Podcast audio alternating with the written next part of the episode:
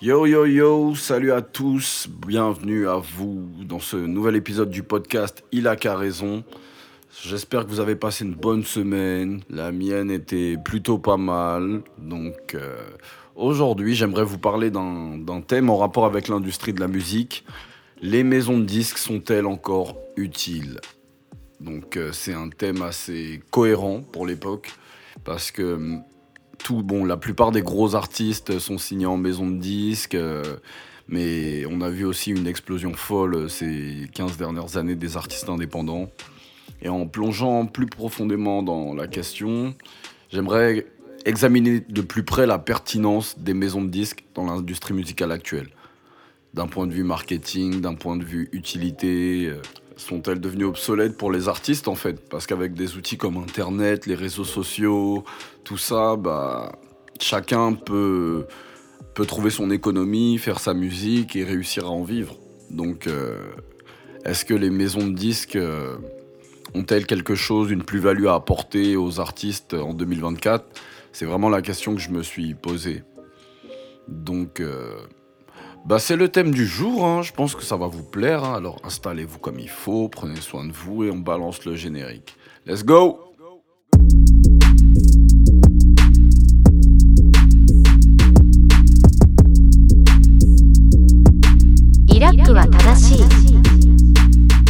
Surprise, motherfucker!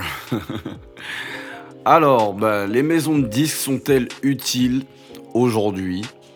En, on est en deux mille vingt-quatre, au moment où je fais ce podcast, et avec l'avènement des plateformes de streaming et la révolution qu'a été Internet dans l'industrie de la musique, bah, et même les méthodes et les manières dont la musique est aujourd'hui consommée et distribuée, je me demande si les maisons de disques sont pertinentes, si elles ont quelque chose à apporter aux artistes, si oui, quoi ?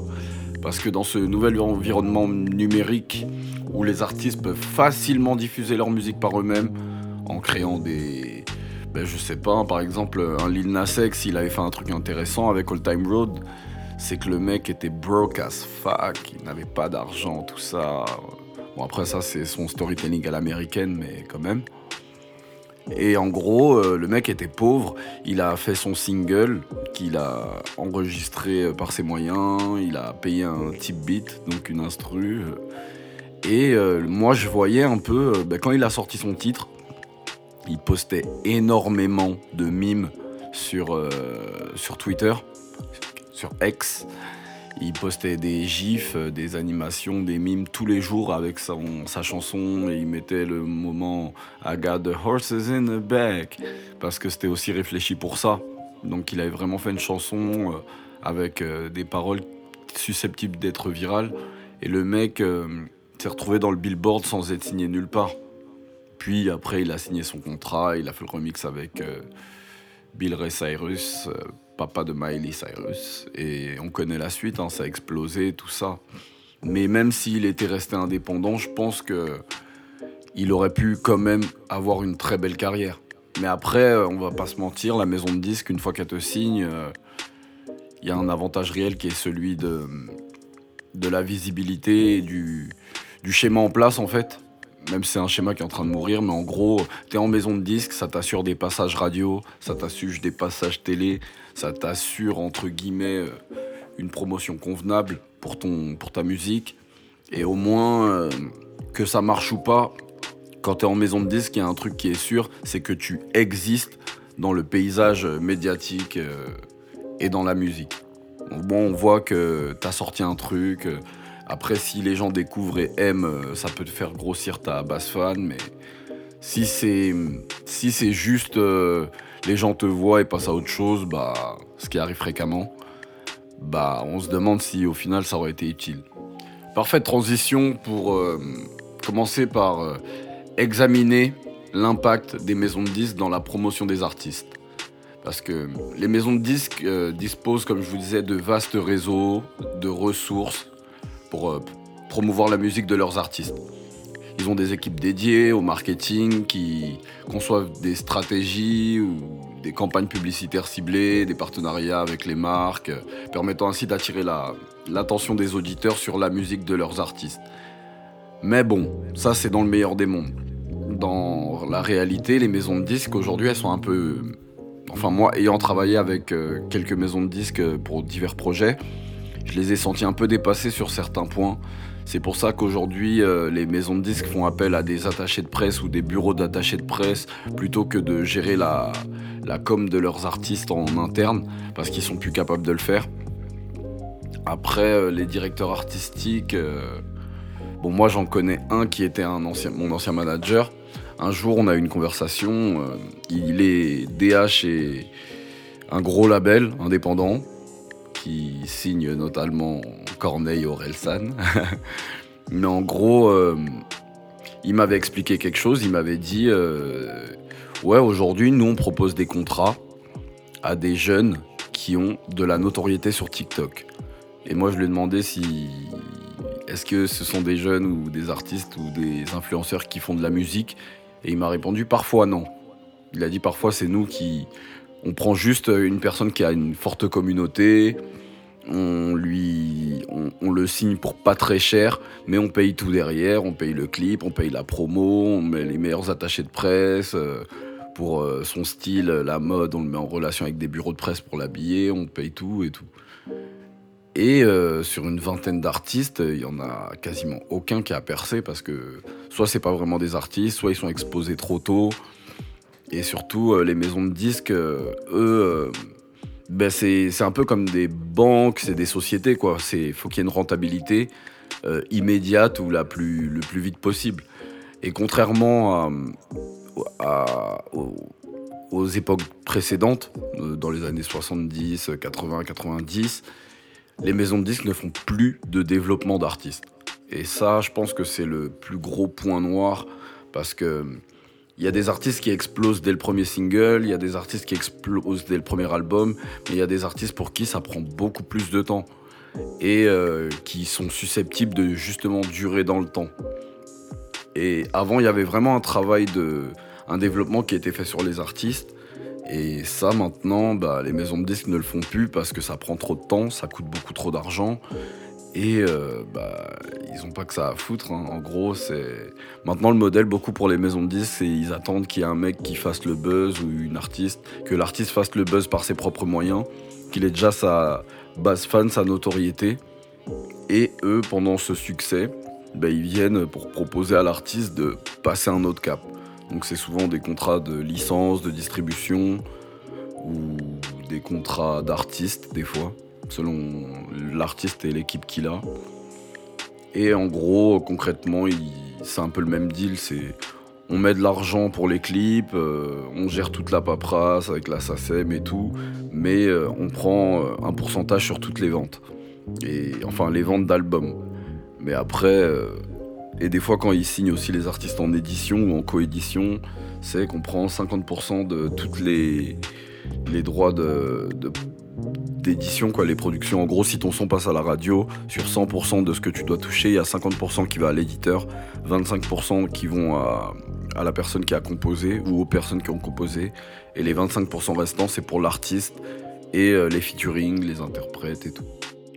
Bref, euh, les maisons de disques ne font plus trop de développement. Après, c'est pas une généralité, hein. Il y en a sûrement qui font un peu de développement, qui croient en leurs artistes, mais ça devient de plus en plus rare parce que la musique est consommée euh, de, de plus en plus et rapporte de plus en plus d'argent. Donc, euh, plus il y a de propositions, plus il y a d'argent, plus il faut de la rentabilité.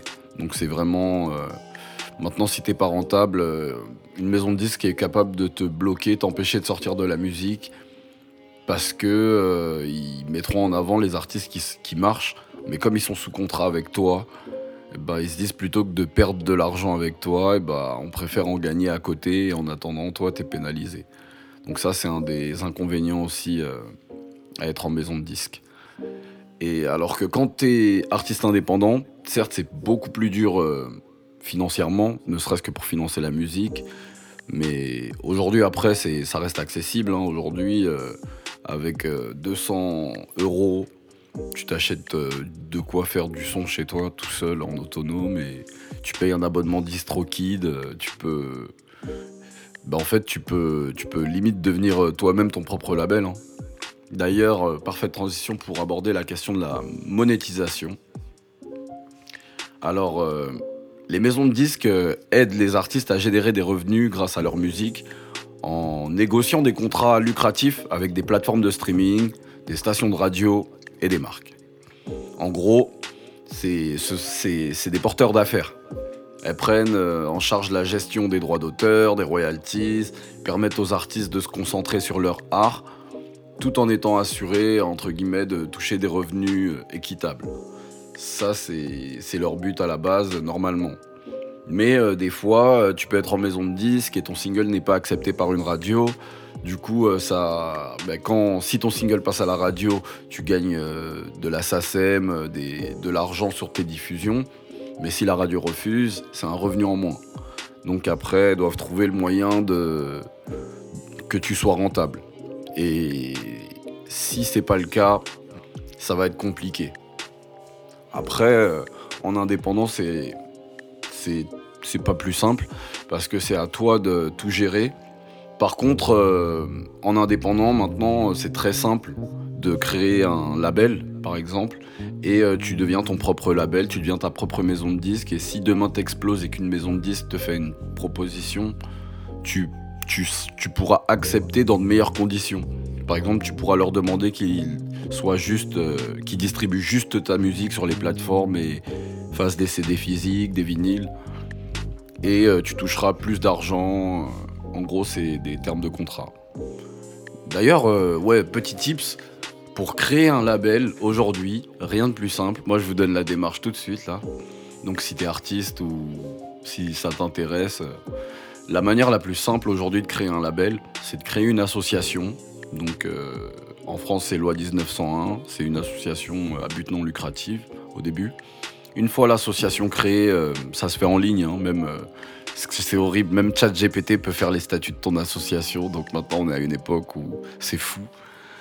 Et en gros, tu crées ton association. Une fois que tu as ton association, tu fais une demande de siret.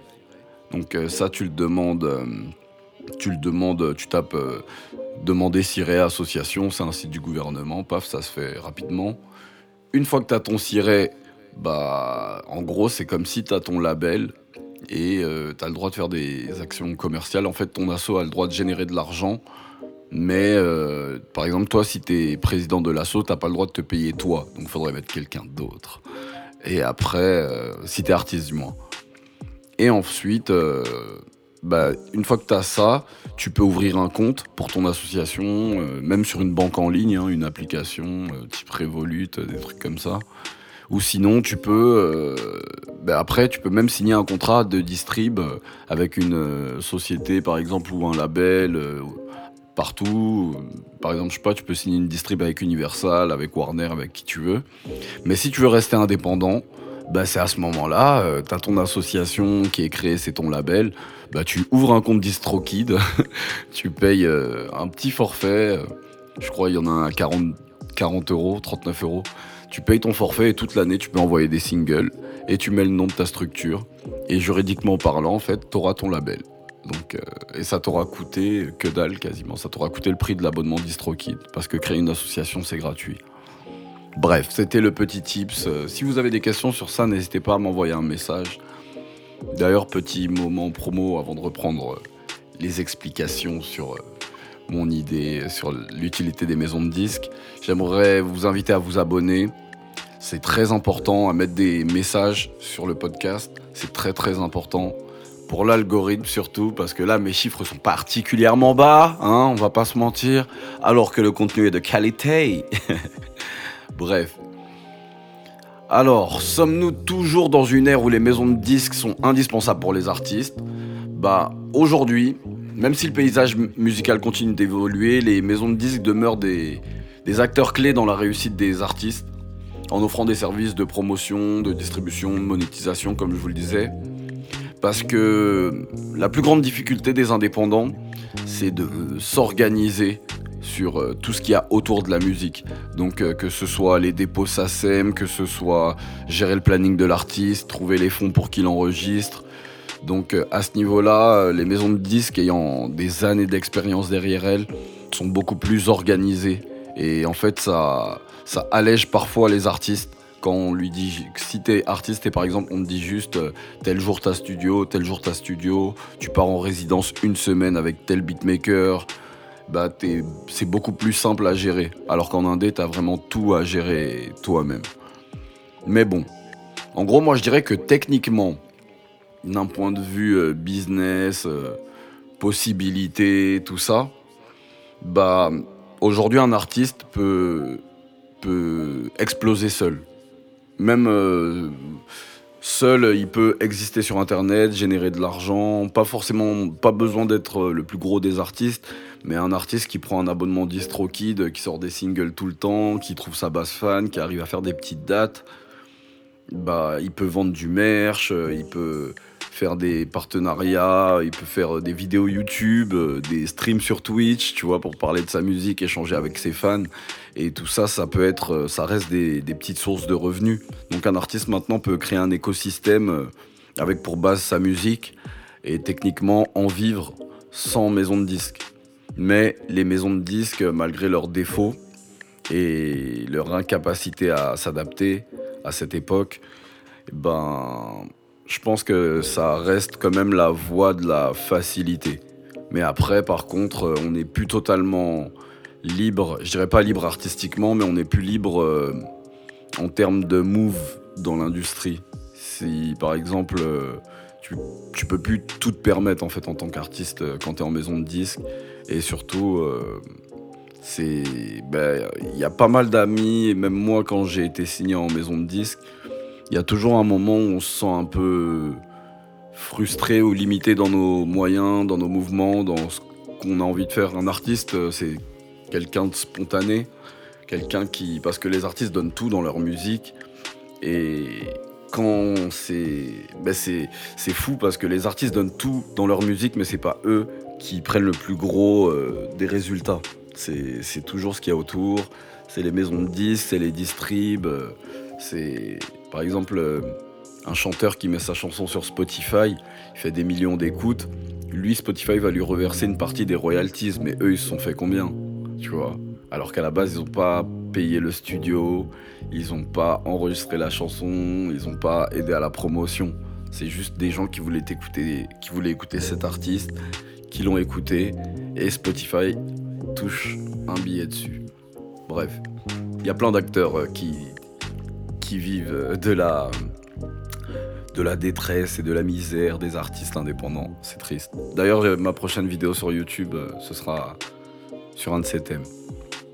En tout cas, euh, j'espère vraiment avoir votre avis aussi sur le sujet, sur l'utilité des maisons de disques. Euh, parce que, est-ce que les maisons de disques... Parce que si on est en maison de disques, entre guillemets, tout est pris en charge, mais... Euh, aujourd'hui, les indépendants aussi sont en mesure de le faire. Un indépendant peut payer une attachée de presse, un indépendant peut faire des clips seul, un indépendant peut faire sa promo sur les réseaux sociaux.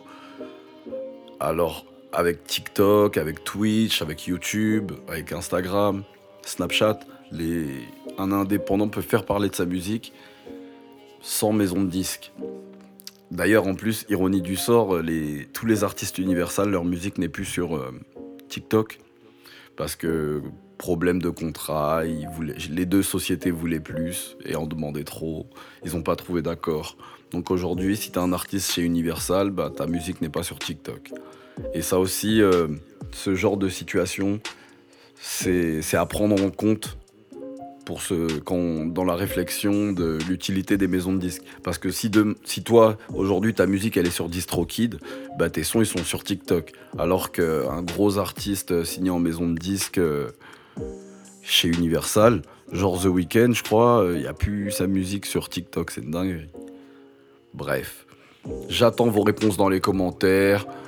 En attendant, j'espère avoir, j'espère avoir aussi vos retours euh, des propositions de thèmes pour les prochains podcasts. J'en ai quelques-uns, mais quand même, j'aimerais que, c'est, que nos échanges soient interactifs, que ce soit pas juste moi qui parle dans vos oreilles et vous qui écoutiez ce que je propose. J'aimerais aussi euh, parler de choses qui vous plaisent. C'est pour ça que je vous invite à proposer des thèmes pour les prochains podcasts et j'essaierai d'y donner mon point de vue de manière... Euh, de manière aussi simple qu'à mon habitude. Hein. Prenez soin de vous, mes humains. Je vous fais des bisous et je vous dis à bientôt pour un nouvel épisode de Il a qu'à raison.